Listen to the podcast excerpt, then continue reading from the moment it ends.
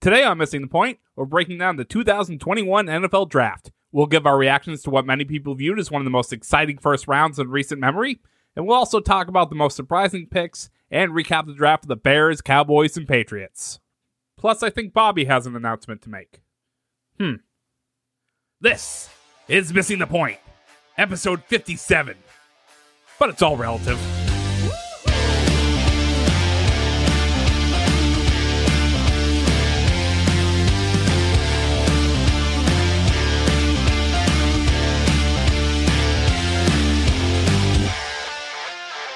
Welcome to Missing the Point. My name's Joe Malkin. I'm joined by the entire crew tonight. Mike Marcangelo, our EP Craig D'Alessandro, DK Sizzle out there in California, Mr. B, Rayshawn Buchanan, and the real BK Bob Kelly. We have an NFL draft to recap tonight. Uh, a week after we previewed the NFL draft, and told you how everything was going to go. Boys, we were pretty close with what we were throwing out last week. And looking back at our interview with Anthony Treash of Pro Football Focus, he was pretty spot on where the Patriots were going to go in the first round. He didn't get the, the corner in the late rounds uh, coming here, but we thought he would. But guys, as the six of us are fans of three different teams, we're going to take a look at the entire draft. We're going to go through the top 10 we're going to look at the Patriots draft, the Cowboys draft, and the Bears draft. There's no game involved, but we're going to look at everything and see see who's going to win it after 17 games, I guess, this season. So, guys, welcome in, and I am going to start uh, with Bob Kelly because while we had the NFL draft over the weekend, which started Thursday night, there was a total of 259 draft picks, but we do have another draft pick that went unnamed that Bobby is going to give us now. So I just, you know, I teased this on the last live show. We're we're officially past the point of, you know, we can feel comfortable telling everyone. So there is another member of the missing the point crew being delivered in about nine months. I don't know if it's a boy or girl yet. Katie's expecting. She's having a baby. Excited about it. Let's go. Awesome, we got we, we got a seventh member now, guys. It's awesome. Congratulations. That's so. I didn't. I didn't sign off on your offspring immediately joining the podcast. I Listen, mean, it's hold how about, how in, about they have some? Joe's, how about they have Joe's some? already here. Just How about on. they have some fucking auditions? You know, we make sure show. that they're good enough. I mean, For my kid hops on here and just starts going. For what it's worth, that, Bobby, so- like we're really excited. It's amazing, but uh, We've known about it for a long time. This is But- for the but- listeners but- at but- home. Where- but- where are we faking it like but excitement? now? but but rent is due, so make sure they pay up. fact, fact. uh, odds, odds in odds in Vegas are uh, that naming the baby Rayshawn is plus one hundred. Uh, so It is. It's up there. Wait, one one last funny story about this. So my dad texted me. Everyone out there knows I'm a Cowboys fan. So he texted me. We were talking about like, oh, I'm, I think I'm going to be a good dad. You should be a good blah blah blah, and start talking about if he's going to be a Cowboys fan. I'm like, no, dad. I said I was going to be a good dad. Okay. No, I'm not, not going to put him through that suffering that you did to me. Bobby, you know you can always come back to the dark side. I just want you to know that we would accept you with open arms because Yeah, we're bad you, again. you would fit in. can't- yeah, I we're, yeah, can't at right. Yeah, we're. Great bad. time You to know, join the we're- Patriots fan we're, base. we're bad again. I can't You know? at this point. yeah. So let's let's take a look at the at the NFL draft, at least at the top ten, which is really what we previewed, and see and see where we are. We do have a late round pick that that Rayshawn and I kind of called one that I enjoyed, and I'm glad that the Pittsburgh Steelers went with. But guys, did this draft go as planned, quote unquote? I think it lived up to the hype. yeah, I, I think it. This was one of the most, and and I know that a, a lot of people will say that you know it's just a bunch of crap. It's a bunch of baloney. You never know how it's going to turn out. Uh, uh, The NFL did an incredible job marketing this. They did an incredible job pushing this out, and it was exciting from the first. For even having Trevor Lawrence picked first was exciting. yeah. Uh, I mean, I could have lived without all the video packages, but I we- talked about it last week that San Francisco controlled the uh, the draft, and man, did they! I mean that their pick shifted everything. I mean, it literally sent the entire rest of, of, the first round. And and I'm convinced now more than ever that those NFL insiders that we heard that were saying that the 49ers were going to take Mac Jones, that was Belichick. It had to have been. He was never a top three quarterback, ever. And all we kept hearing was, yeah, Mac Jones, uh, they, they like him. They really like him. Uh, he'll fit their system. And then all of a sudden he just drops to 15. So I think I think Trey Lance is a hell of a pick, though. That is a hell of a pick for the 49ers. What I loved, so what I loved about the 49ers is Shanahan actually came out and said they were blowing smoke up everyone's ass. That was, he literally came out and said that about like all that Mac Jones stuff. That was us just like putting feelers out there, see what people were saying back. They had known for the past week and a half, apparently, that Trey Lance was the guy. Yep. And it was just him and the owner, Shanahan and the owner, that knew that they were picking him. So I don't think that was a good pick, though. I don't. I, don't I, I it was a like good pick. Lance, man. Yeah, I, I he's, he's Why do they hate Jimmy Garoppolo so much? I, So like, we'll I get just- well, we'll get there. Let's get down to that pick first. And I guess that was kind of the first surprise, and that's the first question we have on here. So let's go through it because there were ten total quarterbacks taken in the draft. There was five in the first round, one in the second, uh, and we're going to get to that second round quarterback pick because that's an interesting one as well. But let's talk about those first three. So Trevor Lawrence, unsurprisingly, goes to Jacksonville. Zach Wilson, unsurprisingly, goes to the New York Jets, and then that number three pick, which you know, Mike, as you mentioned, Mac Jones, it was thrown around that he could be taken by San Francisco. And instead, they went with North Dakota State quarterback Trey Lance, did the San Francisco 49ers. So I want to speak to the Jimmy Garoppolo part, but let, let's talk about why that was a good or bad pick for the 49ers. I just don't think it was. I just like I think it's just I, I think the second best quarterback, I'm obviously a little biased at this point, but I think the second best quarterback in the draft was Justin Fields. And I think to let him drop, I think it's going to prove. I mean, I can't prove that right now, but I think it's going to prove to be a bad choice for them in the future. I think, I like, yeah, like you said, Mike, he's it screwed up everybody. It screwed up the draft in a good way then, because then like kind of every somehow everybody had a good draft. Like it's it seemed like everybody kind of got what they wanted or needed to me, except for the 49ers. Like, what's so wrong with Jimmy G? Like, I, I understand the injury stuff, but you did bring him to a Super Bowl two years ago.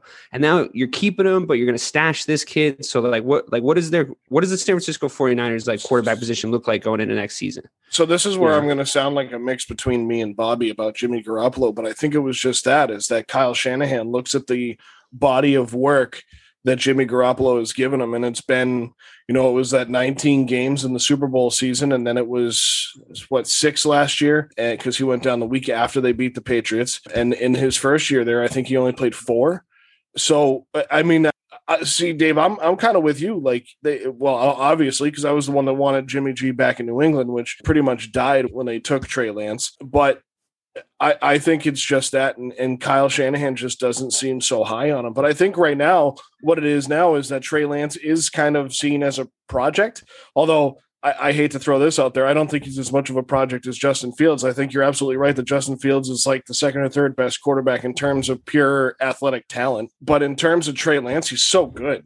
as a, as a pick when this when the 49ers made it, it I, I don't think that I think that Trey Lance is a better quarterback, probably will be a better quarterback than Mitch Trubisky, but it felt like a Mitch Trubisky type draft Yep. because it was like, well, because there was uh, all that weird stuff about Mitch where it was like, well, he kind of only played one full season. We haven't seen him like play against like a lot of elite competition, and those exact same criticisms can be leveled at Trey Lance. I feel like They were. like, yeah, and it's just like, well, you're kind of taking a gamble, and then Shanahan's doing this thing now where he's like all right, I'm, I'm putting all my eggs in this basket. It clearly, right? Like, because you know, Jimmy G is not going to do it for me. He doesn't think, okay, cool.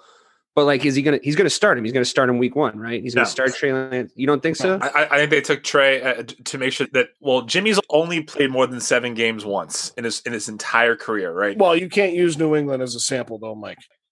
Okay, only played seven games once in, in, in his entire career in San Francisco. As a starter. Yeah, sure. That's a pretty damning stat. It's bad. It's it's it's, bad. Eh, but like on the off chance that it, it he has a good year, then you have one year to develop Trey Lance, just like Kansas City did with Mahomes behind Alex Smith.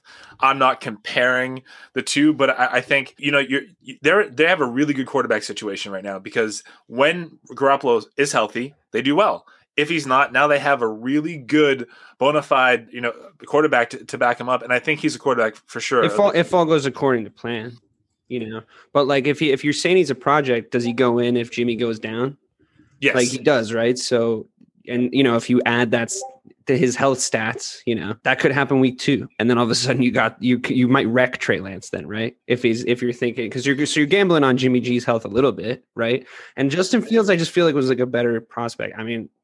I was pretty shocked he was still there. You guys texted me. You were like, Dave, the Bears are making a move. I wasn't watching it. I was like, I don't give a shit. I'm going to have to watch this awful 2021 2022 Bears season with just a couple of absolute relics that were never really that good at quarterback and it's just going to make me sad. And then like you're like Dave Quick. And I like look at the, the, draft and it's like I was like Justin Fields is still fucking there? I was like are we, we're picking like 11th I was like like did everybody have a brain aneurysm like on the way down here? That's crazy to me. So it's funny that you say that though because I actually said this on the preview is like the NFL is, is, you see year after year, man, they're fucking stupid. You know what I mean? Like it shit happens every year where you're like, how on God's name does Patrick Mahomes get picked 11th in the draft? How in God you you know what I mean? Like it, the thing is, though, is Trey Lance's upside is so beyond anything uh, of what Mitch Trubisky ever could have been. No offense to Mitch Trubisky. Totally. Again, no, I'm not. I said that at the start to lead off. Like I'm just saying, it. it's more of an upside pick, and I feel like the what Shanahan, his mindset, because you guys know I can read their minds, is he feels like he can develop him. He, that upside is going to come yeah, out when it comes out with Shanahan because he's the guy, right? He's the quarterback guy. So like, inexperience is never going to stop Kyle Shanahan from picking someone. You know what I mean? Because he just feels like he can do it the problem I have with the beginning of your statement is that, you know we look at these guys and say they're idiots. And sure, revisionist history. We can look at this, and the whole time when we were talking in the Discord about these picks, and we're going back and forth on the needs of these teams, and Mike saying, "Well, DeVonta Smith can't fall this far, or this guy can't fall that far." Not necessarily all Mike, but Mike was stuck on the DeVonta Smith falling to to number ten. But the biggest thing is that's all revisionist history because you can say, "How do you let Patrick Mahomes fall to 11? Well, did, did all 10 of the teams before them need that quarterback? Sure, there were some idiots in there. There were some guys that looked dumb in there, but you also, I mean, they got to go by needs. I mean, are 31 injured board too. Yeah, but are 31 other teams dumb for not picking Tom Brady in the first 198 yes. picks? I mean, yes. yeah, we can look back now and say that. But, so, so yeah, but, but even even Brady though, yes, he had a pot belly, all that shit. But like you watch the if Bra- you watched Brady's senior year, man. He led Michigan back from like 28 point comeback. But a lot of quarterbacks have done that in like, college and have never been able to do that in the pros. He was really good those last few games. So like, I feel like he should have gotten drafted before that. Yeah. All right. So of the three quarterbacks taken, one, two, three, Trevor Lawrence, Zach Wilson, Trey Lance. Let's put it. Let's put it on record right now. Rayshawn, who has the better career after five years? Trevor Lawrence, Zach Wilson, Trey Lance. I'm I'm going to go with Zach Wilson. Like I, I mean, I'm a big. Trey Lance supporter, but I, I think I'm gonna, I'm gonna say that Zach Wilson becomes the quarterback that New York has needed, is longed for since the days of Joe Namath. I mean, he's gonna be a Jets quarterback though, so like, I mean, I mean, yeah, but I mean, he's gonna be a Jets quarterback, but they've already put more around him in an offseason than they ever did for Sam Darnold. So that lets me know that you know Robert Saleh and you know, yeah, they're invested in making him the guy. And you know, like I said, listen, Jets going to play defense. I think because of the defense and because of Zach Wilson's talent, if you mix that together, I think in five years he's going to be the guy that you're like, man, I, I can't believe that maybe Jacksonville they looked at, even though it, everyone agrees that Trevor Lawrence should have been the number one pick, but I think we're going to look at Zach Wilson in five years and be like, man, this guy is is, is special. And yeah, Patriot fans are going to be sick that he's beating our ass twice a year. I hope I'm not proved wrong something about Trevor Lawrence isn't doesn't seem right to me. I, I don't know what it is. I don't know if it's, it's because his long hair and you you no probably, I you probably I got, like Vietnam flashbacks my, about yeah, hippies. Yeah. Dopey Harris. yeah, Harris. Yeah, you're like get that hippie out of here. This yeah, is a man's game. He doesn't care. He doesn't. care. He just wants to sit around in his flip flops all day. And yeah, yeah, that's why he's in Jacksonville. He's going to sit. I only make that joke because I get it.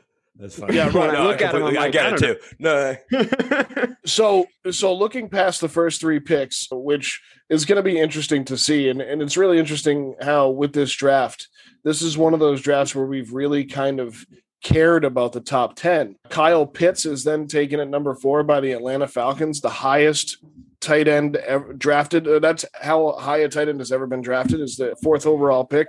He's so good though. Great pick. He, he is Great so, good. so good. He's yeah, he's like he's gonna be some amalgamation of like Travis Kelce and Gronk, and like in today's NFL, you can draft a tight end that early, and it doesn't look stupid because it's like he's gonna be really good. He's a walking mismatch. That's what that yeah. dude is. No matter right. where you line him up, he can burn right. the dude outside. Six six two sixty. Unbelievable. Yeah, and Matt Ryan, like for, uh, for all we clown like on him, four, four. like it's ridiculous. Like it's, yeah, and for all we for all we clown on Matt Ryan, like he's still better than probably half the quarterbacks in the NFL. So giving him that weapon is a good thing. You know, I know they looked like shit last year, and I think kind of like the year before also. But if you got a guy you can just throw to every play, and he's going to be ready made to do that right away in the NFL. He's got an NFL body. He's had an NFL body since he was like 18. So yeah, he's ready. so Yeah, that's a good pick. And also, like between him, Ridley, and Julio, you can't cover them all. Unbelievable. I mean, unbelievable. if they keep- Julio's going to be gone. Julio. He's gone. He's So, you, you know what Pitts is? You guys know those Facebook posts you see where it's like the best running back ever, Barry Sanders' legs. This guy's that Right. that's what he is. 'Cause he's Gronkowski's blocking, Jimmy Graham's red zone ability, and Travis Kelce's catching ability. That's what Kyle Pitts is. He's unbelievable, man. And he, and he was playing with Kyle Trask, who, you know, it did end up getting taken uh, as the sixth overall quarterback to go in the draft. But the one thing that Atlanta does not have going for them, when we talked to the, about to this point in the, the pre draft show, is that they still, after even after the draft, only have one quarterback on the roster. Though I did see today that they drafted 20, uh, I'm sorry, they signed 20 undrafted free agents. So there might be a quarterback in there. I did not run down that list. The next one is an interesting one that I think we all jumped on a little bit, and that's Ja'Marr Chase, the first overall wide, the first wide receiver taken in the draft out of LSU, goes to Cincinnati. And he's going to play with his boy Joe Burrow from back in LSU. And Ray, you're shaking your head already. Yeah, it's s- s- stupid. Stupid. Like J- Ja'Marr, listen, Ja'Marr Chase is a baller. That that's not the debate. Like Ja'Marr Chase can play. How did they Yeah, not draft a tackle? That's Yeah. exactly like P- Penei Sewell. He was there. Like you, you, ha- you have to protect the investment. You have to protect Yeah. the quarterback. You saw Like, what happened already last like, season. it's like come, come You're on. absolutely Like right. I just, I don't, I just, I don't understand that. So it's just like that to me wa- was dumb. I really love the next pick after him. Like I said, we'll get to that with uh Jalen Waddle, but I just, it's just like, well, I'm like, what, what are you doing, Cincinnati? Like you have to protect number nine. Like you can always, there was gonna, use other receivers you could find. Like you were gonna, you can get to get this kid out, out of Memphis that went to Philly, not DeVonta Smith, but uh Ken, Kenneth Gainwell. Like there's other guys, there was other guys in this draft. I get that they lost AJ Green, and I think they panicked a little bit because it, uh, AJ Green went to Arizona, and I think they were like, "Oh shit!" But like, I agree with Yeah, you he- wholeheartedly. he- it's like he- you got to they lost- protect They lost Burrow. him in 2018, bro. Like he, Yeah. can't stay on the field. It's Yeah. just- it's I know, I know. It's it's just like they had, you know, they had that as a, as part of the concept, and it's like, eh, I just think it's like. I, I understand there's at least some logic behind it, but I agree with you wholeheartedly that like you already saw that Burrow was just getting absolutely butt fucked for the entirety of the 2020 2021 season. and it's like you have to get him some protection. Like that's insane. So You can't say that they didn't because they made a trade with the New England Patriots. And at 46, they picked Jackson Carman. And then at 122, they took Di- Tyler Shelvin. So we don't want to say that because of where they took him, it means they're going to be they're going to be bad. But they went after a weapon and then went after the protection. Yeah, but you, you gotta get the protection first, though, Joe. I'm Yeah, sorry, in, in my opinion, the difference the difference between a franchise uh, changing tackle and a franchise changing wide receiver, it's much harder to find that tackle. Well, yeah. When we got Tyron Smith, it, it was just like w- that was done, and like we know that he's there, and no one's coming off that blind edge. So I, I'm with you. I mean, I love Ja'Marr Chase, and I think he's going to be awesome with Burrow. But yeah, I mean, you can't pass that up. You're right. Yeah, that kid, it's that kid from Oregon they should have taken. Penny. Uh, yeah, So- Penny, yeah, Penny, yeah, Penny, so yeah. Yeah. It's like that dude is like uh, gonna be the best. He's a franchise Probably- left tackle, Yeah, man. he's, That's he just gonna he's gonna be for ten years. He's Even even the like- kid out of the kid that got that uh Slater. yeah Slater, Rashawn Yeah, Slater. Rashawn like Slater. you know, not saying it because we have the same name, but like this that dude is a beast. Like you you gotta get you gotta go after guys. You got you got to get a guy named running your team like that. You just have to do that. No, but seriously, like you you have to go after the best talent available. Like you pick the best guy on the board.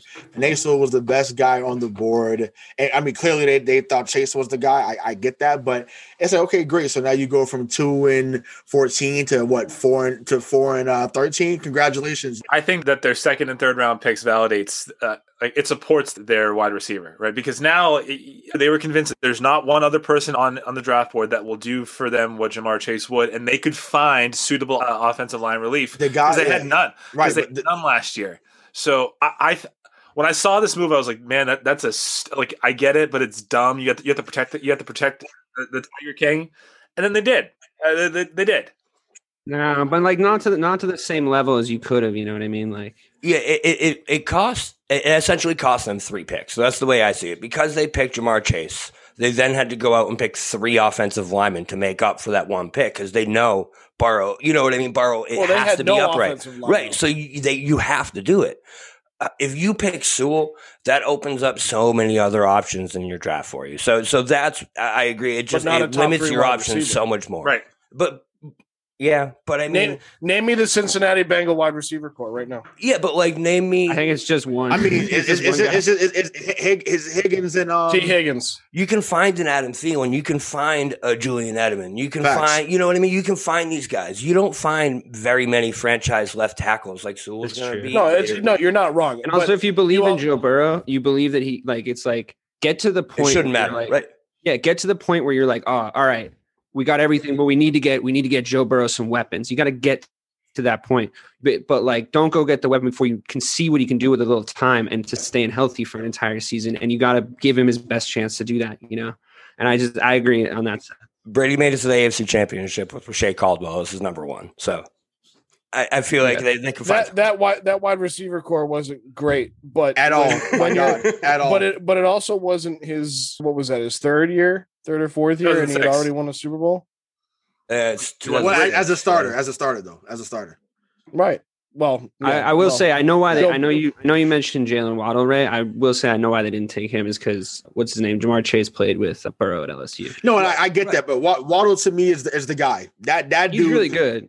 Yeah, 'cause I was if, if he fell to 15, if he fell to 15, like I I would not have been mad if we had picked him at 15 and then get got Mond at 46. I mean at 46. So I'm I'm here for it. Like J- Jalen Waddle, I'm tell I'm telling He's you right close now. to Tyreek that- that- as you're that- ever going to see. that kid's Yeah, well, no. Hen- Hen- Henry Ruggs is that guy. And he's No, already there. No, that- Yeah, Henry Ruggs is that guy. You didn't you didn't see how we torched Kansas City last year? He's Draft definitely that show. guy. Yeah, all Right. yeah, yeah. I'm saying, but we're, we're making a comparison. But I'm like, yeah, I, I got you. But it's just to me, like I said, Waddle's that guy. Waddle's Yeah, but be- also it worked out for the Dolphins because that's another quarterback wide receiver reunion for Tua. Oh, yeah, yeah, for sure, for sure. also. sure. So it's like it worked out for everybody, and it's a great pick for the Dolphins. I think there's a ton of upside to him, like you were saying. Like you, you know, we already established he's really good, But but Hunter Long was good for them too. Last, Yeah. so it was these two picks, by the way. We'll get there eventually. That ended up ruining my night because that's what led to, to, to the events that unfolded. It didn't ruin your night. Don't be dramatic. Give me my show back. So Jalen Waddle gets taken by the Miami Dolphins, which is a great pick, Dave. They have their offensive line. They were able to, you know, Tua got banged up last year, but they were able to keep Ryan Fitzpatrick and his magnificent beard and thighs upright. So then at number seven, Penei Sewell out of Oregon goes to the Detroit Lions. We've talked about him already. He is a career talent. And he is going to now have the job of keeping Jared Goff upright, which is something that the Rams did pretty well in LA. And but I think this is going to allow them to do exactly what you guys said about the Cincinnati Bengals is to open up other possibilities for the Lions to get what they need. I just Right. think it sucks that he's going to have to be on the Lions because you know we're never basically never going to hear from him again because like the Lions are so unimportant and terrible, and I think that Jared Goff is al- also unimportant and terrible, so actually fits in great to the Detroit Lions. Yeah, he's not going to change them into any kind of offensive threat in that division. But talk about a team that could have used a wide receiver like that. Yeah, if they swap picks. For once, for once, it was smart for them. I, I have to say, listen, he's a Dan Campbell guy, though. They took the best guy on the draft on the board left in theory, you know. So He's gonna love playing for Dan Campbell too. So But they could both they could they could bite kneecaps together. Uh, so Penei Sewell gets taken at number seven, and then number eight to the Carolina Panthers. This was an interesting pick, and I think this is the one that surprised everybody that I was listening to and watching, and that's Jaycee Horn, son of former Saints wide receiver Joe Horn, out of South Carolina, going eighth to the Panthers. All right, so they have Sam Darnold as their quarterback. They have Christian McCaffrey as their running back. Now they have a cornerback on defense. Ray. Oh, I- mean, listen, I, I loved it. I mean, I, I talked about him being the best corner in the draft. I know Bobby really wanted him to fall at 10.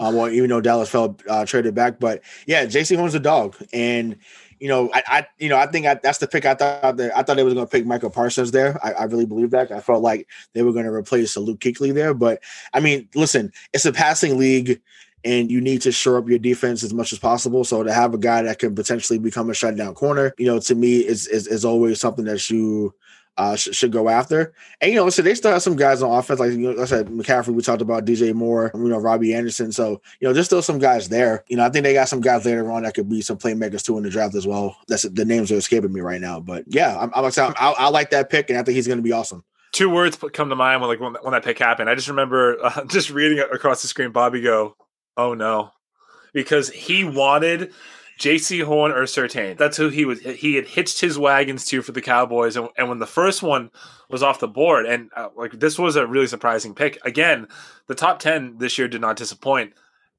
There's this for, forced the Cowboys to do what they will, you know, what Joe will later talk about. But I, I love this pick. I don't think for Carolina that you need to load up on offense, especially when Sam Donald is not an electrifying quarterback, right? Especially when you have to have we already have you already have CMC. He's already there. Just do what you need to do, and if you have a good defense around that offense, now we're talking about a 10-7, 11 and 6 team in a couple of years. In that division, you think uh, with the Saints and the, the Buccaneers and I don't like the Saints or anything. Anything. And, and Yeah, I- not, yeah, not right now. No. I think the Falcons are going to score thousands of points, but they're probably also going to let up thousands of points. So I'm still not really concerned about them either. but Tampa Facts. you're concerned about. Yes. For the next the. Panthers, the Panthers of the top of the top ten, I think the Panthers did the best job drafting where they needed something, Mm. really, really needed something because their secondary was absolutely trash last season. So, yeah, like you said, they're probably still going to let up points, but they needed a guy who can like sh- at least not help like a, a team with any decent wide receivers come in and look like they have like five Calvin Johnsons. You know what I mean? That's what teams are doing to the Panthers last season. So at least make one of them not, you know, at least make their best guy work, which is what this guy is. And I think was a good pick. I think it would have been a good pick for the Cowboys too, because they also unfortunately have an atrocious defense. But, but sorry, Bobby. Before we get the one thing I love about Jaycee Horn out of everything is this dude has been around the NFL and most likely guarding NFL wide receivers since he was like nine years old. You don't think he helped his dad train when he was younger? Like this dude is bred to be a cornerback and, and he is going to be awesome in the I wonder NFL. if the I wonder if the next guy was bred to be an NFL cornerback. God damn. Listen, So so go ahead. Go ahead. all right, that's all I had to do. Okay. I had another thought to go along with the Panthers. Oh, one of my favorite picks that the Panthers made, and I think I shared it uh, with you guys, was Matt Rhule, the head coach of the Panthers, calling a draft pick. He's a long snapper, and he called him up and asked him if he was coming. And the kid thought that the draft had ended, so he was all dejected. And Matt Rhule said, "Are you coming?" He said, oh, "I'm trying to figure out what I'm doing." And Matt Rhule said, "I just drafted you, dude. Get to Carolina."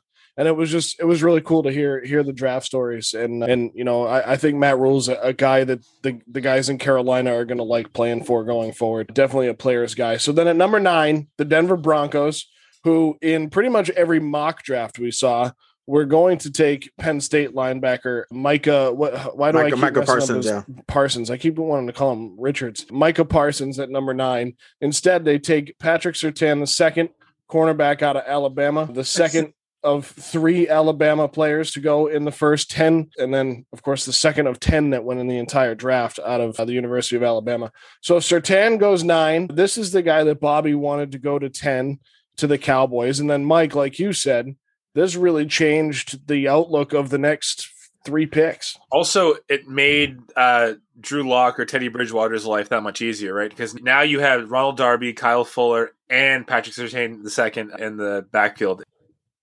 Their backfield's like so different all of a sudden. Yeah. Yeah, and what we've seen, you know, since Elway took over that team is if you give him the chance to build a really good defense, and he just has just a, a mediocre quarterback, th- they can go far. Now Peyton's not mediocre, Joe. Just he I- was. I that He was gonna by make that the point. Joke and be like, yeah, by He was that point that it point. was. that's, that's literally an limped old, that's an old that season. school. Listen, that's an old school battle right there.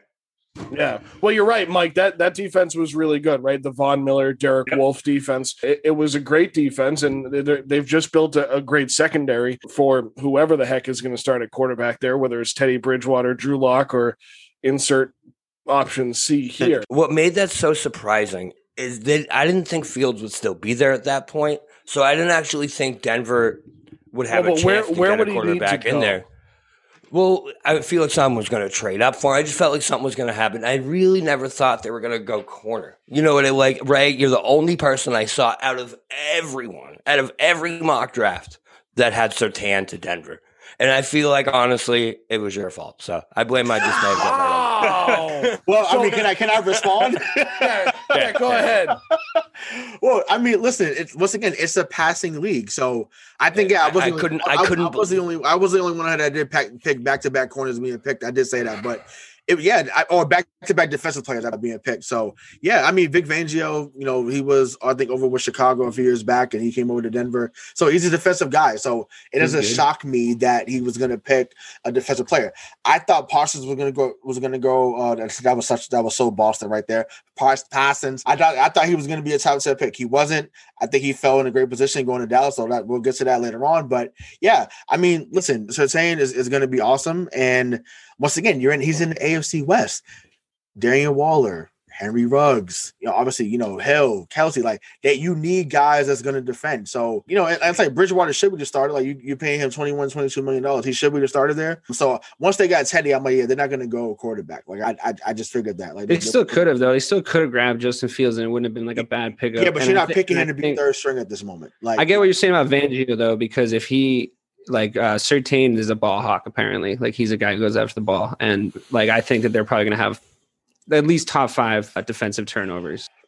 Yeah, for, for sure, and especially if Von Miller comes back healthy, and you know, yeah, they, they have a lot of pieces there defensively. You know, like Mike said, they've always had a decent defense, uh, especially over the last decade. So I say, yeah, I, I I wasn't surprised by the pick, and you know, you know, sorry sorry Bobby, but like I said, you you guys still got a hell of a defender at twelve. So just saying. Yeah. So then at number 10, the Cowboys had the pick. They saw Patrick Surtain get taken, and they said, well, Jerry said, All right, well, we're going to have to make a move here because the guy that they wanted wasn't there anymore. And they knew that they could slide down because they knew that interdivision rival Philadelphia Eagles needed something that they didn't. Right. So the Cowboys don't need a receiver. We all decided that in the pre show, although Bobby would have taken all three of the receivers that were taken before this point if the Cowboys drafted them. So the, the Cowboys trade away the number 10 pick for 12 and 84, which we'll talk about when we get to the Cowboys. We're going to run through this and then get into our teams here. But the Cowboys turn those two picks into defensive selections. But at number 10, to round out the 10, the third Alabama player to go in the top 10 is DeVonta Smith, wide receiver, the Heisman winner, DeVonta Smith, going to the Philadelphia Eagles. You know, it's so funny because we say it in New England. uh, they're like, oh, great, we drafted a receiver. Who's going to throw to him? Well, I kind of say the same thing with Jalen Hurts. I think he's a, I think he's a good talent. I, I think he's, I personally think he's Mike Vick light without the dogfighting. And I, I think that he's a good He athlete. might, he might dogfight. You don't know. Oh, I, I don't know, but benefit of the doubt. I still think Mike Vick shouldn't have been blackballed, but I stopped Ray from going on a tangent, so I won't go on a tangent. but DeVonta Smith to Philly is great, but is Jalen Hurts going to be able to throw to him now that Jalen Hurts is the guy in Philly? They That's my obviously believe in him. They obviously believe in him because if Justin Fields was sitting there and they were like, let's get Jalen Hurts, who threw six touchdowns and five interceptions or something along those lines last season, I guess we're going all in on him. Like, great job, Philly. That was fucking stupid. like, good luck. like, they just, again, it's like, it sucks when you see like a good, I get, obviously, I don't believe in Jalen Hurts. That's like clearly my position, but it sucks when you see a guy like DeVonta Smith go to a team where he's not going to matter for the first like probably five years of his career, which I guess is going to happen with a guy like him because he's going to go high. But that's not no. I, I, well, pers- okay. Well, I'm the opposite. I disagree. Obviously, Philly got two playmakers that are going to be very good. I think right away for them. That Gainwell kid, which we hmm, New England Bill, you, you should have. He was there. You should have drafted him. That was the James White replacement. But I, I'll I'll let that go. Even though I like Stevenson, but we'll get there. DeVonta Smith is going to be great. Him with Reagor. I you know, agree that he's going to be know, great. yeah, You know, I so totally I just agree. think. But I mean, Hurts to me is not going to be. I mean, like I said, Mike Vick, I think that's actually a great comparison, Joe. Like, I, I don't think he's not someone that's going to wow you every time with his athleticism, but you know, he's he's someone that's going to be a game manager. Like, he, he might be. I feel like his ceiling's like an Alex Smith type of guy, right? So someone that might go, you know, twenty seven touchdowns to like thirteen picks, I mean, his current ratio does not support that. Like, He's still right? young. But I mean, but I mean, It's let, still let's let's let's be honest. Like, there wasn't much around him last year in Philadelphia. Like, and he basically was getting pulled out every other game. Like, there, there was some game, there was some plays he, he made that was like, okay, I'm not yeah, sure. well, because it's kind of a mess down there still. Like, not just Oh, yeah, for sure, quarterback for sure. So I mean, but they, just- they I'm- got rid I agree with you that DeVonta Smith's going to be really good. That's why it's a bummer that he's going to be on the Philadelphia Eagles. Right, but that's what I'm saying. I, I think they played together though. They played together. Didn't they play together at Alabama? So I mean, you know, so yeah, I, I think that's something where that's going to help. That's going to help Jalen Hurts if anything anything, in my opinion. So Can I mean, Nick we'll see. Sirianni coach? That's what I. That's the question. Yeah, that- that's that's the that- key. That's the that key. That's the key. Yeah. because Doug Pederson screwed that up. Doug Pederson screwed that up in Philly, and Car- he screwed up Carson Wentz, and that's, That's too true. bad. Because Doug Pederson, well, actually, Doug Pederson screwed him up because Frank Reich left. If Frank Reich doesn't move to Indy, now I think we're going to see a resurgence in Carson Wentz in Indianapolis I do too. now that he's reunited with Frank Reich. And I think Nick Sirianni is the best thing that could happen to Jalen Hurts because it's not he's not Doug Pederson. So I don't believe Dave. You and I agree on Jalen Hurts, but I think a, re, a reuniting of these two guys there might help. But Jalen Hurts has to learn how to be a pro style quarterback because that's what Nick Sirianni is going to run. DeVonta Smith's not going to hurt. He's not going to hurt his, Sure. his prospects for sure. It's going to help him. He's a really good wide receiver. But yeah, I don't know. That's just sorry, Bobby. I cut I, you ju- off. I no, you're fine. I just see it as like the Eagles have a quarterback that's at least above average. And listen, in the NFL, that's something that's that's hard to come by. So it's like you'd rather take someone that you know can make plays and make the throws you saw it as some like a gamble and, and put the weapons around him and see what you got. That's how I see it. It's like uh, you know the Eagles aren't going to win the Super Bowl this year, anyways. Might as well see what the kids got, give them some weapons, and then if you have to draft one next year, you're at the top again. You're fine. Sure. Yeah, and I know some of these And I got a third round pick out of it. Some of these ball clubs can take a punt on like the top three wide or top three quarterbacks in the draft every single year, and they s- still fuck it up. High Jets, but like it's uh, my question to you is like Justin Fields is there, so you're saying that Jalen Hurts, you'd rather have Jalen Hurts than Justin Fields? It's the context of the draft at this. Yeah, but point. then what do you do? What do you do with a young? So this is the last question I have on the top ten before we move on, and that's a great segue, Dave, because we look at these teams that were drafting in the top ten in the first round that had the ability to trade. I think we've all now seen the video of the uh, Denver Broncos GM hanging up the phone on another GM saying he's got a call for something better from someone else. And I'm like, oh well, that was probably Belichick he hung up on. So you look at the teams in there, and Mike and I had this conversation the other night during the first round of the draft, during these first 10 picks, was which of these teams need a quarterback? So you kind of question the San Francisco 49ers pick, but we know that the Niners have been down on Jimmy. We know the Jets needed a quarterback. They traded theirs. We know Jacksonville needed a quarterback. I, I just don't think that I don't think that the 49ers drafted the best available quarterback. No, I I, I, under, I understand what you're saying there, but then it's like the Atlanta Falcons, like, all right, they got a, money, a lot of money tied up in Matt Ryan. They're not going to draft the next guy right there. They're probably going to go and find somebody undrafted. The Bengals have their guy. The Dolphins have their guy. Detroit just traded for their guy. Carolina traded for Darnold and gave okay, up a that's second. right there. Fourth. I don't It's know if I agree with that. Detroit trading their guy. Like, there's a They gave up a lot for Jared Goff. That's what broke my heart the most. Is those two guys? Those two teams are the two that you question the most for not picking one of those two quarterbacks. Is Carolina and Denver because, like, yes, they have guys, but five years from now, right? If if Justin Fields and Mac Jones are all pro quarterbacks, those are the two teams that everyone's going to be looking at. Like, you guys are idiots. You San chose Francisco. Sam Dar. And, well, I think Trey Lance is going to be good. So I'm just saying those two. You took two cornerbacks over two franchise saving quarterbacks for Teddy Bridgewater, Drew Lock, and Sam Darnold.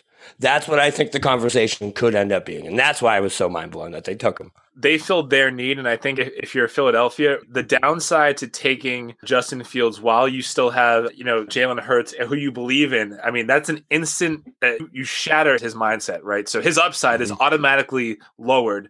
And we don't know, we all know, but we don't really know Justin Fields' uh, upside in the NFL. Like if you have eyes, you, you know. But I think you surround uh, the Eagles. You know, you surround Jalen Hurts with DeVonta Smith, and then Jalen Reagor. I think he's going to be. You, that's another guy that's going to have a, a good year because of this pick. I don't hate it. I, I I respect it because I think the easy thing for the Eagles to do in this situation would be to say, let's just get Fields and then- and then see what happens. But you risk ruining a career off for someone that you don't know is going to there's sort there's sort of an Occam's razor thing there, though. You know, it's like just do the simplest, smartest thing, and it's like it, you I think they can't win in the NFL.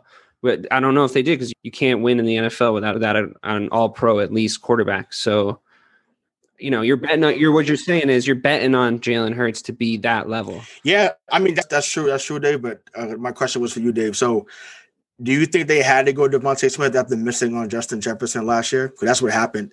Because Justin Jefferson was phenomenal with Minnesota, and I'm just like, he was there and you took Reagor. I think I think this year it was like, yo, we cannot miss on who who we can we I can think the, the I don't, worst thing that Ra- I don't know if Reagor's a miss though.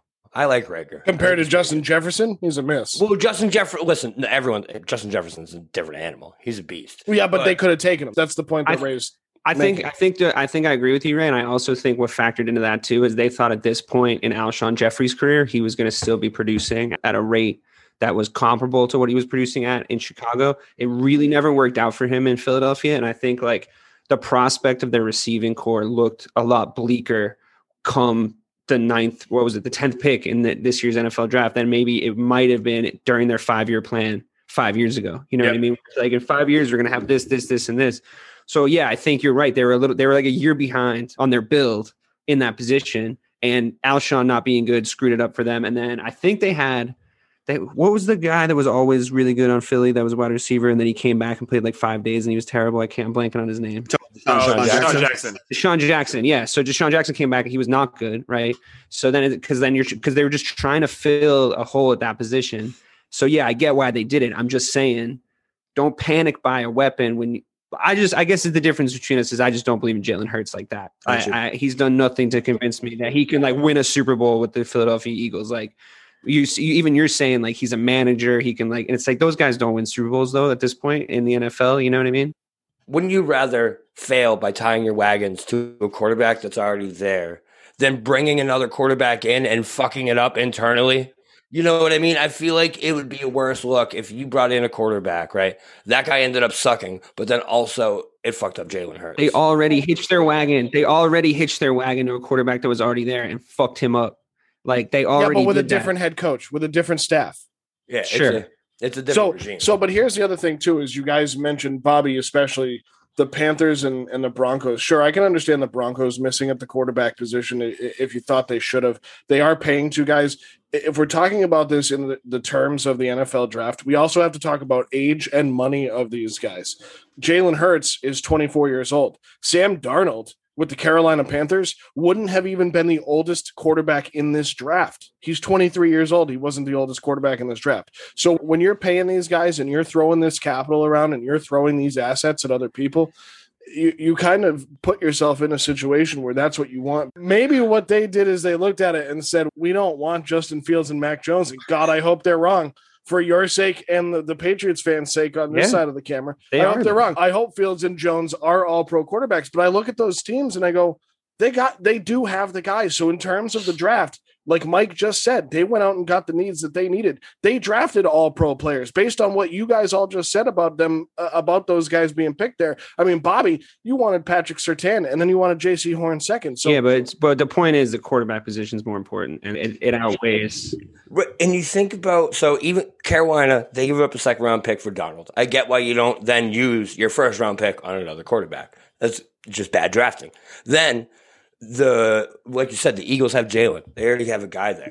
Denver has Teddy Bridgewater on a one year contract and Drew Lock on the fifth fourth year of his rookie contract. Well, and we've already seen that he sucks. for, for Teddy. Yeah, but and we've already seen that he sucks. Teddy's okay. He's not great. Last year on game winning drives, Teddy Bridgewater's 0 of 8. Okay, I'm just saying the guy is there. on a Carolina Panthers team without. Christian McCaffrey.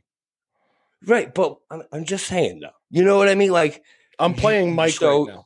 But that's the thing, though. You can, That's- that- for, to Bobby's point, it's like, when, we're, and we're going to get onto this when we talk about the Bears. It's like you have to, you you know, Justin dude, Fields you might got to not be get the your best. guy. You got to Yeah. get your guy, man. But that wasn't you their go guy. That's the point. Clearly, that wasn't their guy because he was there. So Teddy Bridgewater is their guy. Like you, Teddy Bridgewater, Drew Lock. You kidding me? So I get. So what? You're just not going to let teams score? Is that Hey, listen, like Bobby, you with told me just the other night. Surtain? You told me the other night that, So that John Elway was one of the best quarterbacks in NFL history, and now you're th- you're telling me that he kind Well, of he is. stinks. So What Bobby's saying is, how come you guys had to draft those fucking quarterbacks that I wanted? Right. Yeah, that's when that's, that's really what it is. drafted is. quarterback? You got nothing to do with it, there's- but you got to get your guy. It, it was just breaking out of the top ten, we're gonna go down to our teams because Craig's gonna love editing a two-hour episode. So let's start with the Bears because they've been brought up and they had the 11th overall pick because they traded up with the New York Giants. Thank goodness they did that uh, because the Giants were going to screw it up because they screwed it up at 20 anyway.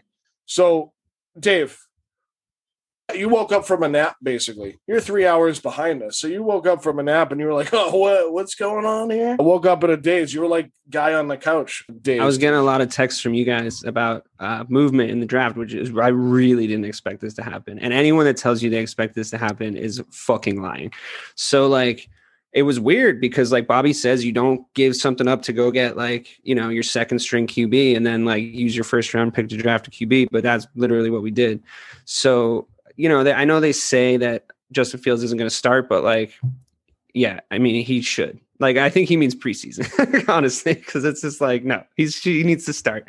And it's like, I've heard criticism. I got very excited. Yes, you're right, Joe. I was very excited that it happened because I was actually really high on him. I know you were too, Mike. So sorry you guys didn't get him, but I was really high on him. I think he was the second best quarterback in the draft. I think he's got I think it really, really papered over the burn that was not getting Russell Wilson in the offseason because I really wanted Russell Wilson. And I was like thinking about Russell Wilson before I fell asleep at night and like what he looked like in a in a Chicago Bears offense. And I was like, oh yeah, this is gonna be because I was I talked myself into like that I was gonna get him. Sorry, we were gonna get him, but really it was for me. And then to get Justin Fields, which is I feel like his direct QB comparison, the, you know, if you're building the prototype is Russell Wilson. And I know that because I've seen a lot of trolling from Patriots fans because obviously I'm connected to a lot of Boston sports social media accounts. And the big troll from Patriots fans, and I think it's because they're mad they didn't get him, is Ohio quarterbacks are never good. And it's like that is the weirdest argument to me because well, they're like, not, but also most Patriots fans don't really know what college football is. So. Sure. But I agree. I, I totally get it, but it, the logic makes absolutely absolutely no sense. It's like, uh, no one's ever been good from that school at that position before. And it's like, does that mean it can never happen? That doesn't make any fucking sense whatsoever. It's like he's clearly good. Like he's clearly really good. Just really go, good. go watch him play. So like, and it's to be like, you failed because of the geographical location that you came out of. Like that makes absolutely no sense. It's like different regimes there all the time. It's, it's, the same thing with Alabama too. Yeah, well, Alabama, I understand the Alabama thing even a, a little bit more because you never really need a really good quarterback in Alabama, but Justin Fields was the reason why Ohio were good. You know yeah. what I mean? Like in Alabama, you can always just turn around and hand the ball off to a, a generational college running back that can or, or three that can like run through everybody. So mm-hmm. with with the reason that Ohio were as good as they were was because of Justin Fields. So it's just not the same thing. It's, and you're just talking yourself into him being bad if you're saying that. He's going to be so fucking good. I'm so thrilled. I can't speak on behalf of those Patriot fans, but what I can say is I've never been as envious of the Bears and Bears fans as I was when I saw the 11th pick was traded. I literally, I, I said every. You were like, you were like, it's Fields. I, you knew. You I, I slammed yeah. my. Keyboard. I was still like, uh, what? They're going to fuck this up. I was still for that for those few minutes. I was like, they're going to fuck this up. They're going to fuck this up. They saw that their need was a quarterback for the future. And you know what they did? They moved up nine spots to do it. They did what? I mean, Belichick. We'll talk about the Patriots in a little bit, but the Bears did what they needed to do uh, to get their guy, and their guy is really, really good, and he's gonna he's gonna transform that team.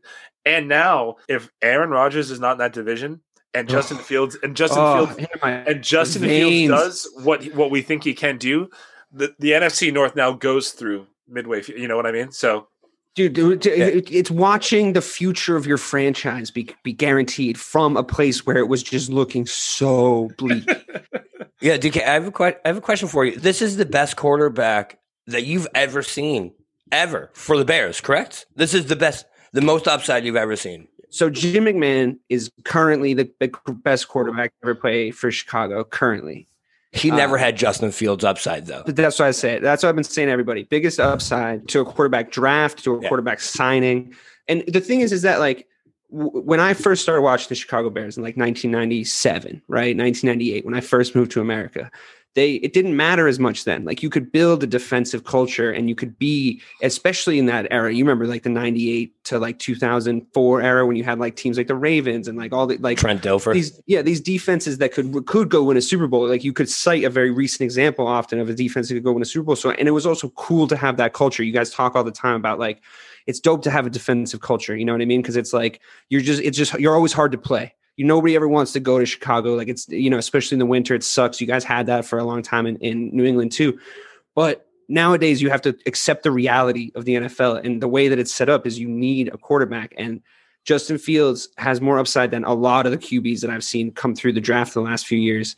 And I'm just, I, I can't believe it. Like, I feel like I'm to wake up from a dream because, like, the Bears just never do this. And it just feels so good. so, looking at their entire draft, they actually had a very interesting draft. Now, they, they had first, second, fifth, sixth, and seventh round picks. They had one, two, three, four, five, six, seven picks overall one in the first, one in the second, one in the fifth, three in the sixth, and one in the seventh. And that's partially because in the trade with the New York Giants, they traded number 20, which the Giants turned into Kadarius Toney. And then they traded the 164th to the Giants, which the Giants then turned around and traded to the Broncos. And then the Bears trade away their first and fourth round picks in 2022, which, I mean, you know, you really you really traded a first and a fourth for for Justin Fields, and I think I didn't that care was, what they gave up. I if they had have approached me with a much worse package, I would have approved it immediately. They don't ask me though for whatever reason.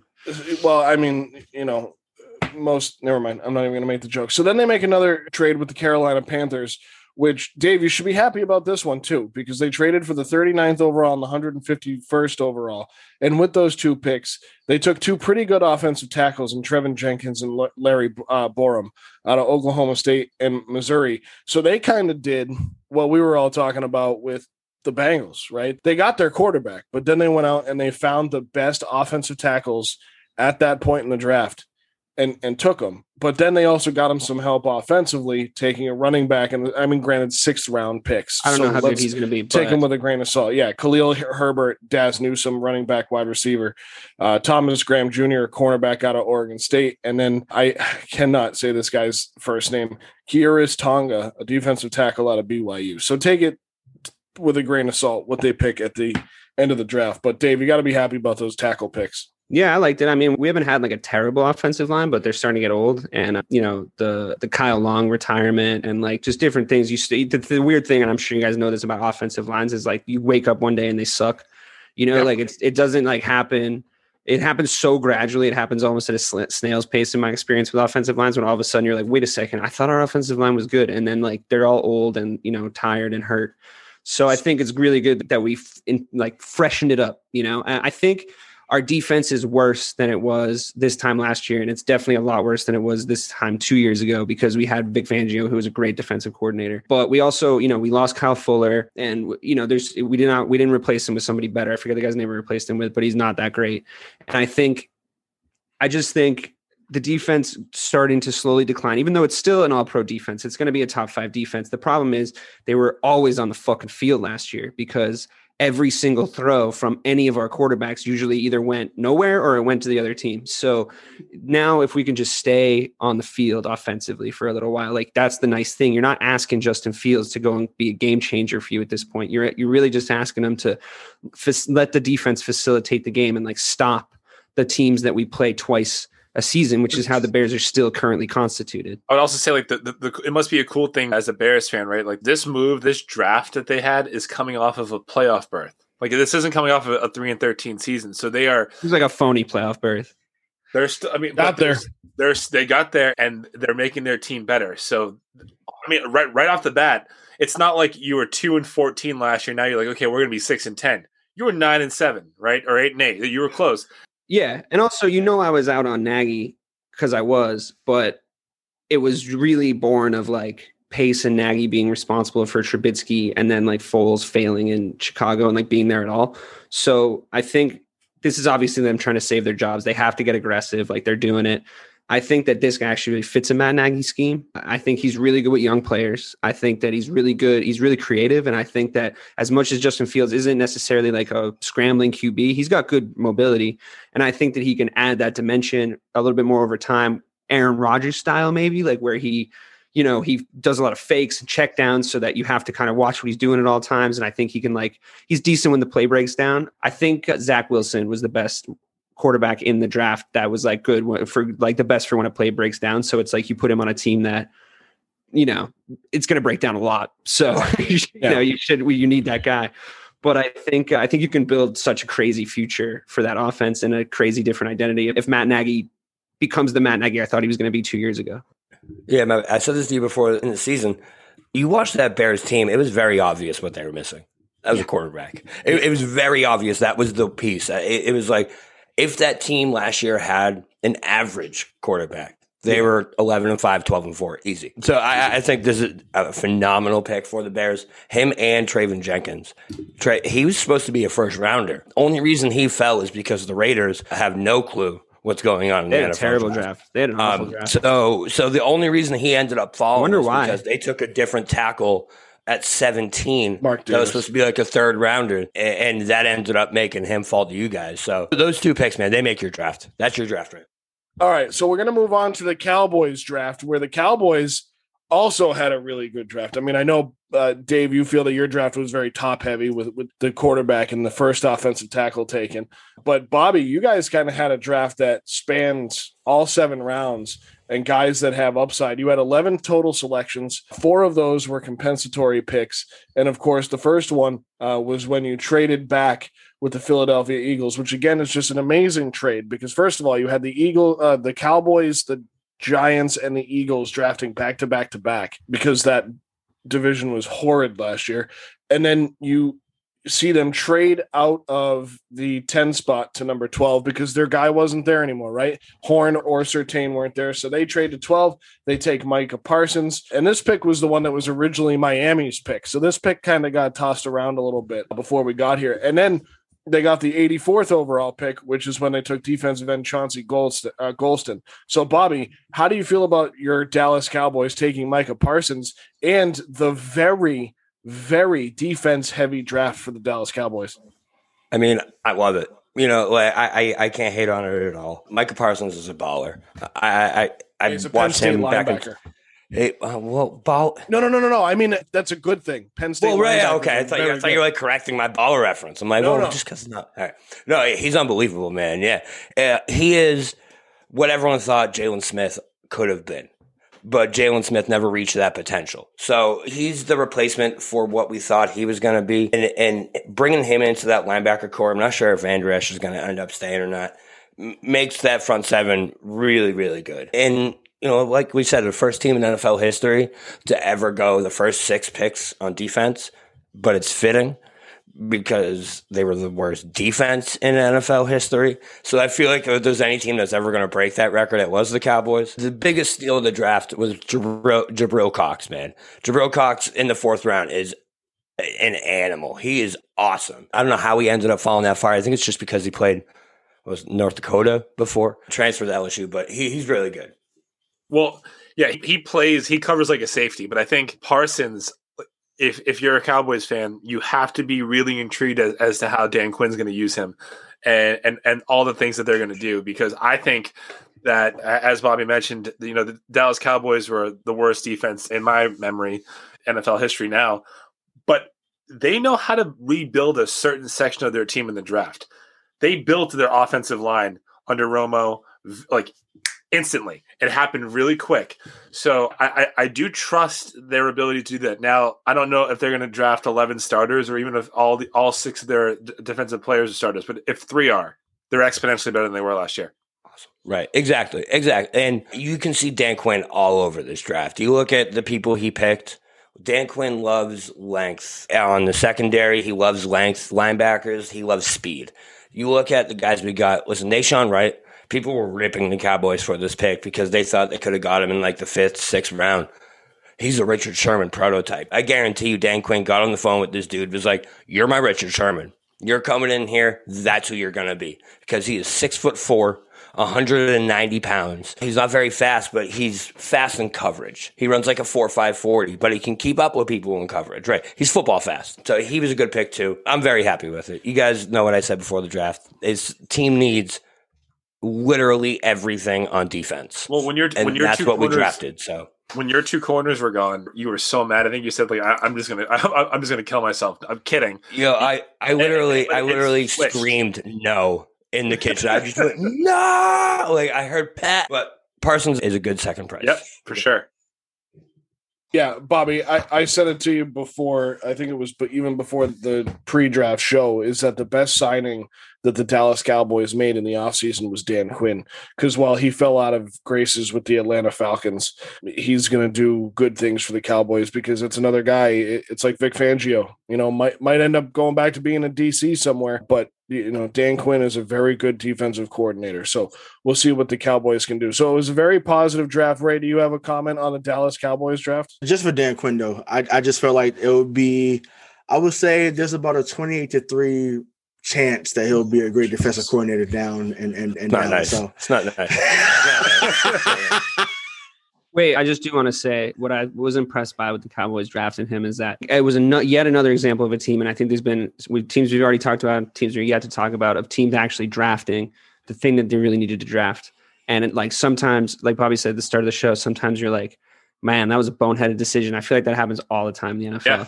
And I really feel like I understand why Bobby thought they were going to screw up their draft, but they drafted defense and they needed to draft defense. That was like a no brainer across the entire country. Same thing with the Bears. You know, they drafted what they needed, and I still thought that they were going to screw it up. So yeah, I thought it was a good draft just from that perspective. Like, not don't screw it up. It's like don't screw it up draft picking. You know. Yeah, so wait, before you, last thing, last thing. Sorry, I'm sorry, I'm sorry. Last thing before you go. That that is definitely what I expected out of the boys. DK, you're right. Is for them to screw this up, but for the first time ever, the Cowboys actually did exactly what we wanted them to do. We've been talking defense for years and years and years, and they kept giving us offense, offensive line, wide receivers, just churning out this offense, and that's why we ended up giving up 65 points a game. they finally did it. They finally did it. They finally did it. We they got did defense. draft Sean Lee. They did draft Leighton Vander Esch, and they did draft Stefon Diggs' brother. Great. So the only go. good No, defensive players they've drafted are ones with crazy injury history. Jaylon Smith, Leighton Vander Esch. All right, and that'll do it for the Dallas Cowboy Hour here on the. um, No, actually, you know what? I think the I think the Bears Hour was longer. So I was going to say the don't Bears was say definitely longer. Yeah, well, the Cowboys didn't draft Justin Fields. That's right. All right, so on to the New England Patriots, who drafted a quarterback in the first round for the first time since 1993. Very exciting, which was pre Kraft, if you can believe that. So the New England Patriots make eight selections in the draft. They ended up trading into the third round, but they originally only had six coming into this year, and then they made some trades, and we all know why they only had six. That they, they did something involving some quarterback. I anyway, so the New England Patriots in the fifth with the 15th overall pick take Alabama quarterback Mac Jones. Mike, I'm going to start with you because we, we talked about this a lot leading into this. And I, I think as you watched him drop, uh, you got angrier and angrier and angrier that the 49ers didn't take him at three. And I don't know if you and I have both talked ourselves into Mac Jones yet. I think I'm a little bit closer than you are as we. You loved it. Oh, yeah, I'm in on Well, I didn't love it immediately, but I do now. You guys are going to Um, get there. I've seen you talk yourselves into a lot worse. That's not wrong. Uh, all right. So anyway, so Mac Jones, Mike, you threw in a, a bunch of numbers here re- regarding Mac Jones. It was very difficult for Mac Jones to be bad at Alabama. We just talked about that, right? Right, Dave and Ray. You and I have talked about SEC quarterbacks how they stink when they get to the NFL. So, Mike, read us through uh, Mac Jones and what he did with two of the best wide receivers in college football. Yeah. So I, th- this is why I'm irritated by this pick, right? So he had a great year last year, no doubt about it. In a year where he where Alabama only played SEC opponents, I get that too. But also in a year where SEC defenders opted out, that he was not playing against the best anymore, right? So 4,500 passing yards, 41 touchdowns, four picks. I get it. I'm pretty certain that every single one of us could account for 28 to 35 touchdowns with DeVonta Smith and, and Waddle to throw to. But I'm still not sold on this, man. I, I think that I think Bill wanted him the entire time. He was never going to move for him. And great, he got his guy. But if he starts this year at any point in time, it's because things are going really bad. It's because the quarterback room that now has Jarrett Stidham and Cam Newton in it are that bad. So it's almost if we want Mac Jones to do well in the NFL, I think he should sit for a year. I think he's probably yeah. I, I've heard that he's one of the most pro-ready quarterbacks in the draft. Great. He's not throwing to Smith and Waddle. He'll be throwing to well, I guess Hunter Henry and and Jonnu Smith are pretty good. I'll, I'll give him that. But I- I don't love this pick.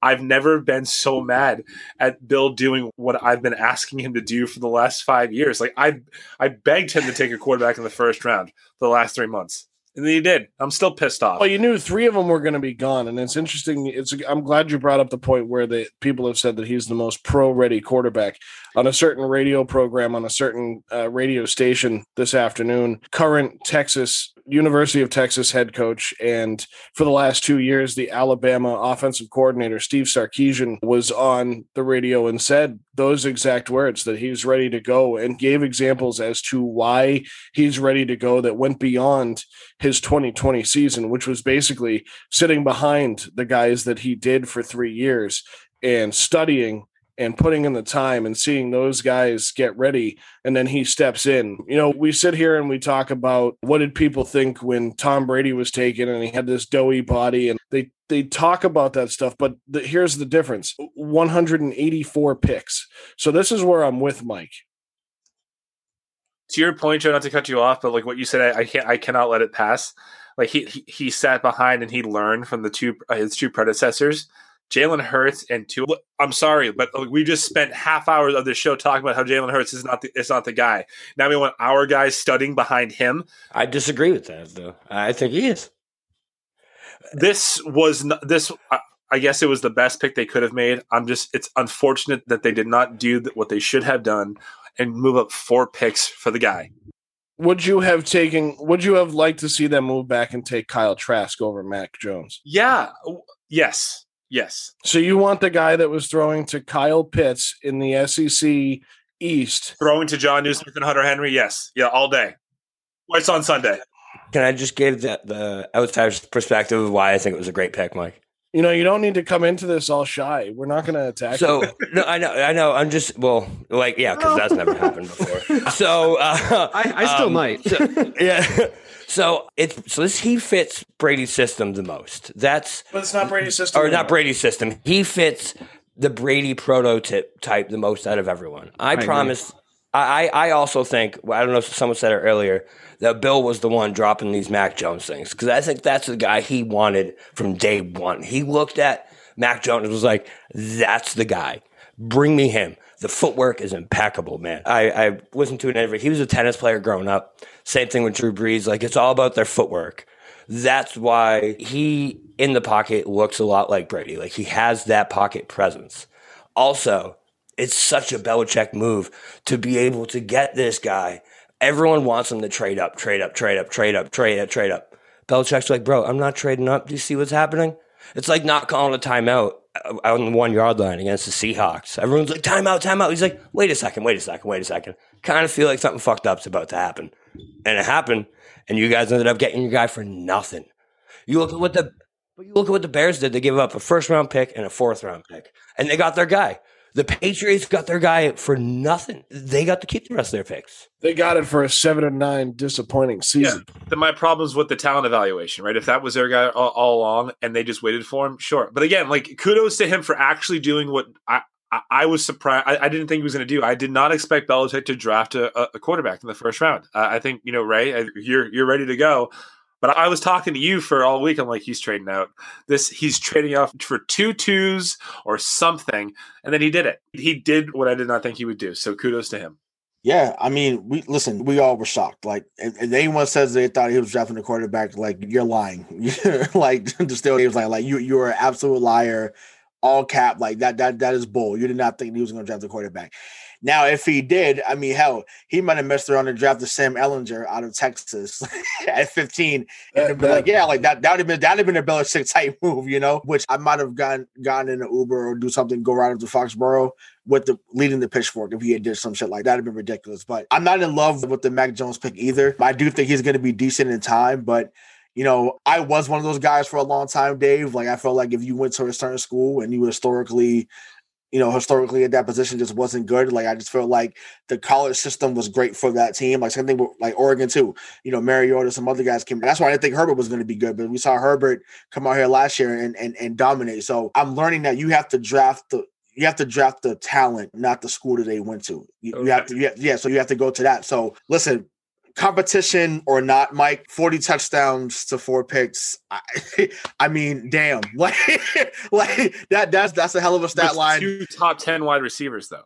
Yeah, but he's still and he's still playing in the SEC. So even their backups, And like I said, to, to, to, pa- for, to throw for 77% of his passes when we saw a guy that was throwing stuff into the dirt, listen, that's already an upgrade. Already. I agree. I agree because I was going to say that I don't think you guys could have possibly gotten any worse. Like, and also he's going to start too. Like, eh, there all this bullshit about like, oh, well, not, not, not right away. Not right away. He not- should oh, yeah. start right So away. He he's- should no, start no. right away. What, what he should, what was, what should happen, what will happen, is two different things. Like, what should, should he start? Sure, but he, he won't. Like Cam, Cam, Bill, Cam did Cam, nothing Cam, during Cam. Cam is the latest Ocho Cinco. Bill, for some reason, loves him. This is, it's, it's not, it's not. Yeah, and Ocho Cinco, he lo- he and lo- he Ocho lo- he loves Cinco Cam. got booted out of here in week in year two. Cam Cam Newton Cam, Cam works really hard. Cam Newton is making backup Right. money for a reason. He made backup money last year in the COVID year, and he's making backup money this year, making six to fourteen million dollars because it's all incentive laden. Because the guaranteed contract for the fifteenth overall pick is higher than what Cam Newton is making, and for Bill Belichick to sit more money on the bench. I mean, let's not talk about Malcolm Butler in the Super Bowl because that's one game, but there's no way that Bill Belichick sits the money on the bench. Mac Jones starts week one. I mean, listen, I, I want you to be right. Like I want you guys to be right to say that he started, but I just I don't see. To, to me, I don't see a scenario where that, where happens unless Cam something happens to Cam in the preseason. Like I, I just I don't foresee that. I think that he's he's to ride with the veteran, and then you know if, if Cam's play goes south, which is definitely something that can happen, we'll see Mac Jones come in. I just hope it's Go any because farther I, I, south than it already has. no, So. I mean it, it, it, it can though. Honestly, it can. Because I mean, it, it, yeah, I mean, Mike brought it up to, to to add to his argument a few episodes back. He still had twenty total touchdowns, which I mean, I, to me, it's like whatever. But it's just like that. That still was the case. I, All I on the think- ground because he couldn't throw the ball. Right, ex- exactly. So it's just like you know, you, you had a 6'5", 250 pound, you know, fullback, so to speak. But you know, I I mean, listen, you, you added more weapons on the outside. You got guys. His best years was with Greg Olsen being the number one guy. He ha- he essentially has two Greg Olsens in there, so you could see a bit of a resurgence, and I think that's what they may be betting on. My God, I'm praying that's what the case is. But if not, fine. You get a guy that can complete his passes and just dink and dunk down the field, and hey, so so be it. He's gonna get the he's gonna he's not gonna necessarily throw a guy open, meaning Mac Jones, but you can rest assured it's gonna be on the button. I I don't mean to generalize this at you guys. Only Boston and Patriots fans. It's just it's crazy to me that it's funny actually, not crazy because I would have done it too if I guess I was a Patriots fan.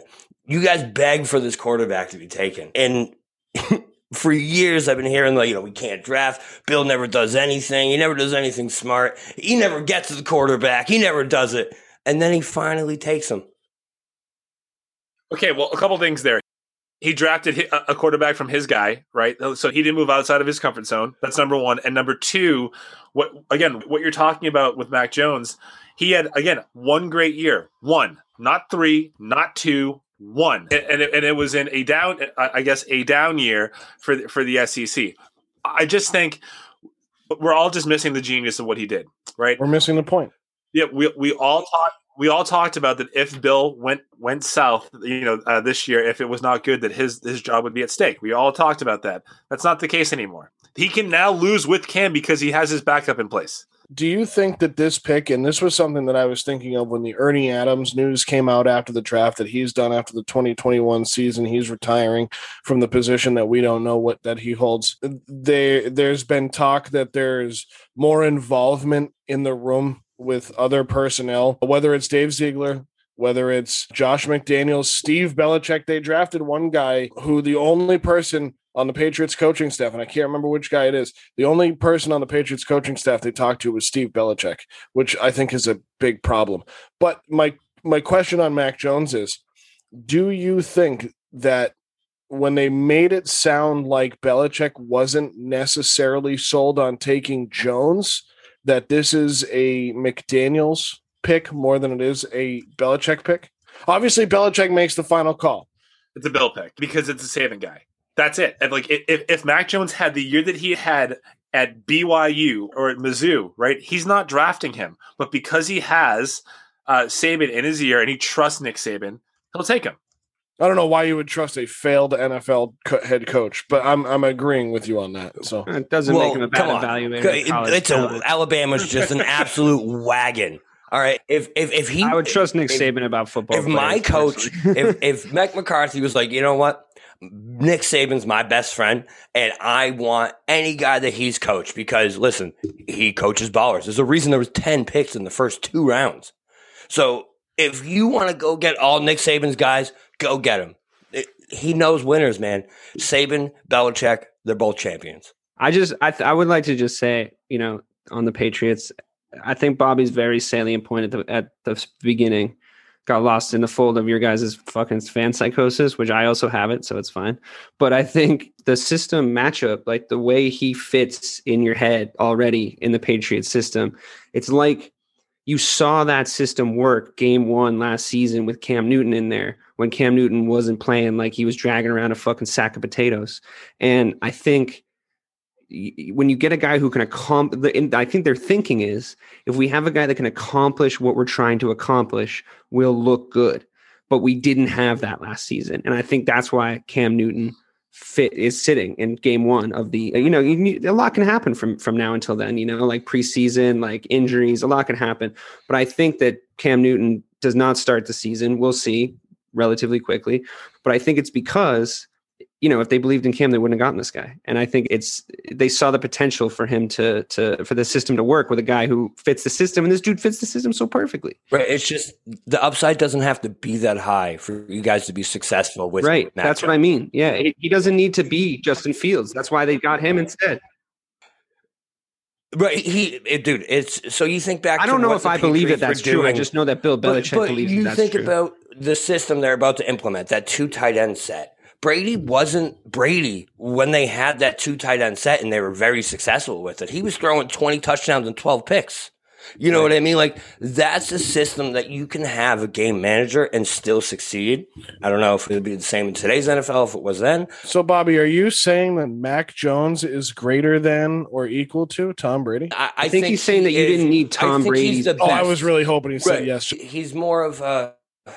He's like you know when you don't have that last puzzle piece, but you find one that kind of fits the same, so you can fit it in there, and it's like, well, all right, it's done. no, No, I I, don't usually- do that. That's called fucking up the puzzle. what, what classes were you in? He's like, you know the way you just use the scissors and you cut pieces so it fits. It, the picture doesn't have to look like the picture. It, I just feel like he's the best comp for Brady that ha- I've seen in a system or coming out of college in a while. To Bobby, to Bobby's point, to Bobby's point, I just want to say this because I do believe that this is true. I don't necessarily think, I really, I don't necessarily think that the like the system. I I think that Bill Belichick believes this is true. I don't know if I believe that it's true, and I think that Bill Belichick basically thinks that he didn't need Tom Brady for the amount of success that he had, and I think he thinks that his system was more important than Tom, and I think he still thinks that even though Tom Brady went and won a Super Bowl in Tampa Bay, he had a lot of weapons. Bill was left with like not a lot because the Patriots don't lose enough to have a lot of high draft picks, you know. So he had to rebuild. So he went out and he spent money, and he. This is the value that he puts at the quarterback position. That you just have to accept that, and it's the highest value he was ever going to put at the quarterback position. Yes, he had Tom Brady. He doesn't believe. I don't think in his heart of hearts that Tom Brady is responsible for his success. I think he believes he's responsible for, for his success. And I think that this is the highest you could have possibly hoped for as far as value he was going to put on that position. So you should be happy. That's fair, and I, I like I, I think it's been it's very easy for media pundits and you know obviously even us alike to make the comparisons to Brady because of obviously just how he looks physically. I honestly think that this is really Jimmy G. He got Jimmy G this time around, second time around, and he said I got a younger Jimmy G. You know, he's the same number, number 10. He's someone that's not he's he's gonna win me some games, but he won't lose it. And that's what he's gonna be. So Jimmy G, we saw in this offense when he started in 2016, they went on that they went on that little run before before Brady had come back after the suspension. I think he's Jimmy G. He's someone that's gonna, you know, But that's good though. You guys spent so much time talking about how you be. oh yeah, no, that's that's, that's, that's what I'm saying. So I, I think he would have they would have brought back Jimmy G had Jimmy G one been healthier, but also two been at the been at the money that they wanted. Right now, you got control of Mac Jones for the next four or five years. Yes. You don't have to pay him till his age his age 27, 28 season, which is what Bill wants to do. He wants to have that control of a player. Uh, so to me, it's really Jimmy G. It's not it's not Tom that we need to compare him to. It's Jimmy G. So, so the New England Patriots then trade up with Cincinnati to get Christian Barmore, defensive tackle out of Alabama. So another Saban guy. Then they go out and get a defensive end, Ronnie Perkins at 96, compensatory pick out of Oklahoma. This one was interesting at 120 in the fourth round, Rhamondre Stevenson out of Oklahoma. But as we found out when the, the day that we're recording this, May 3rd, that the Patriots did not pick up the option on Sony Michel. So they needed another mediocre running back. So they went and got Rhamondre Stevenson out of Oklahoma. whoa, Fourth, whoa, one in the whoa, fourth whoa, round whoa, instead of the first. Whoa. Yeah, he, he- right. Sony- well, yeah, he won the fourth very round instead of the mediocre. first. Like, Sony's Sony's very extremely mediocre. mediocre. Missed a three point four. I, I to me, well, I mean, sorry, since, since Joe made that comment, I had to respond. Stevenson looks like another LeGarrette Blunt, honestly. I'm sorry. And- Oh, so you're, and- so so you're and- and- offended calling Stevenson mediocre, not yeah, Michel. I'm like, yeah, no, Michel, yeah, Michel's Alright, a joke. alright. Hey, just, just like Mike with Mac Jones, prove it. I mean, watch the tape. You, you saw. I can I can watch the tape, but I can watch the tape of Mac Jones at Alabama, and Mike's not going to believe that either. So show me. That that's that's because Mike wanted he wanted Justin Fields. I, I don't. Yeah, that, I wanted that's Mike. Justin Fields and Trey Lance over Mac Jones too, but I mean, I didn't know who Rhamondre Stevenson was until Well, I mean, as a Gators fan. I did because he dominated us in the Cotton Bowl. So I, I, so I'm like, I, I, I did see that. Now I just didn't remember his name, but I do remember him running um over and giving me nightmares uh, shortly after. So I do remember that he catches well, he runs well. and He's six feet and he's two forty. That, yeah, that, that's that, a, that's, a, that's he's a the man. exact. That is a He's a man out there. prototypical Patriots running, running back, back, yeah. need. So if he's LeGarrette Blunt, then hey, that it's, it's ball game, baby. Like we got us one. So I was more excited about the third and fourth round than I was with the first two picks. Like Yeah, Ronnie Perkins, Perkins, was a Perkins, pick. and Perkins and Stevenson, like like I say, he doesn't go too often into Oklahoma, but th- those two guys, like I said, Perkins gets around that edge really well, and like I said, he's 6'3", about two fifty. You know, maybe that's another Jamie Collins type guy. Like I'm here for it, honestly. And yo, I can't wait. Barmore's Barmore's Barmore's a beast. Up to Yeah, guys. yeah, it's He- more like he's, he's a Richard pure Seymour, no Jarvis tackle. Green type guy. Yep, absolutely. Yeah. Real, real quick, Joe, I just want to point out that in his two years, Stevenson, uh, 165 attempts for almost 1,200 yards, average seven yards a carry, Yep. and and 13 touchdowns. I mean, Beast. that's, that's what you need. Beast. That's you need that. That's what you need. Sure, let's see it. and, and, and, he, and he stays healthy. That's the key. They got So- Damien Harris, James Well- White is back, Rhamondre Stevenson. So hopefully it works out for Mac Jones. uh, Honestly, I think probably gonna be the it's personally. I know you guys have a, a bad taste in your mouth from the season last season, but I and I know you're used to Bill Belichick, and I know especially you, Mike, because you fucking hate him as a GM. But I know you're used to him having kind of mediocre drafts and mediocre off seasons in general. But I think this is a really good off season for you guys. Yes. Like I really, I- I you guys have had an awesome for season. And it's like, you know, they've done everything we've they've done everything that we've wanted them to do right mike? Even drafting mac jones. They've done everything we've wanted them to do at least for the last two years with, with brady have, having been on the way out the door and now out the door. And then with everything that they did throughout brady's tenure this is still very different than what they have ever they this never would have happened in the Brady tenure. Even if he went back and did his entire career in New England over again and they had a chance to do it differently, nothing would have gone differently and they would have still gone the same way and probably still won six Super Bowls. But now we we need to restart that, right? And same thing with the Bears and same thing with the Cowboys. Cowboys need to revamp that defense. The Bears need to revamp their entire team. The Patriots uh, not the entire team, but you know what I mean, Dave, when I say that. They have weak spots on both sides of the ball, and the, the head coach needs to figure it out, as you so eloquently pointed out. So hopefully, all of them can do this. So, and as we're in here, I guess it's not breaking news, but Bobby, I guess Leighton Vander Esch coming from Rayshawn is going to get cut, which. Okay, bring him to New England. Yeah, so for, no, for real. I, I, I really like him. Listen, I- he's I'd- da- I'd I. I like him. I like him too, but that neck, man, he's a linebacker. You can't have. That's why, like, I loved the Vander Esch pick when it happened. I love the Jalen pick. That's why I like Marco better than those two because both those guys are just such big risks. And LVE has very bad neck problems. He's one hit away from being out of the league. So I'm not. I'm not surprised by that at all. So we've gone through the top 10 picks in the draft. We've dabbled past that. We've looked at the Bears, we've looked at the Cowboys and the Patriots. So for those of you that are New England Chicago and Dallas fans. We've given you everything you want to hear heading into uh, the summer and mini camp and and getting into the preseason because as we come into May, we really are only three months away from preseason football to, to the week, pretty much. So you know. While there's baseball, basketball, and hockey going on, I think with the NFL draft, the NFL does a hell of a job at marketing themselves uh, and putting themselves in a right in the right place to uh, be loved and hated so that people continue to watch. So that is our review of the 2021 NFL draft. I think uh, we can put the preview down in the show notes below, along with the Anthony Treash interview is down in the show notes below so that you guys can hear where we were before the draft and compare notes for the Bears fan, the Bears contingency in Los Angeles for DK Sizzle, the Dallas contingency in upstate New York with Bob Kelly, and the Patriots contingency, Rayshawn Buchanan, Mike Marcangelo, REP, Craig D'Alessandro. I am your host, Joe Malkin. Thank you for listening. We'll talk to you next time on Missing the Point.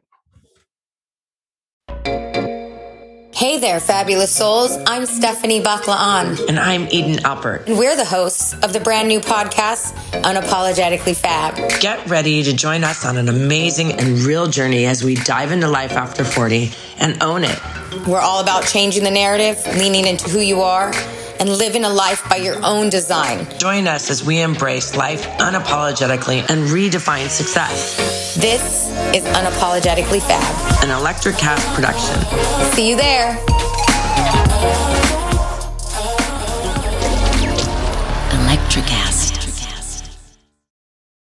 Are you a fan of classic cinema or a young person who wants to discover the best films of all time? Do these legendary movies still hold up? On the Generation Film podcast, two guys who grew up when movies dominated the culture share a great film with a panel of young movie lovers and see how it plays for today's generation. We discuss changes in storytelling styles, representation, the making of each film, its initial reception, and how its meaning has changed over the years. Join us as we explore cinema classics across generations on Generation Film.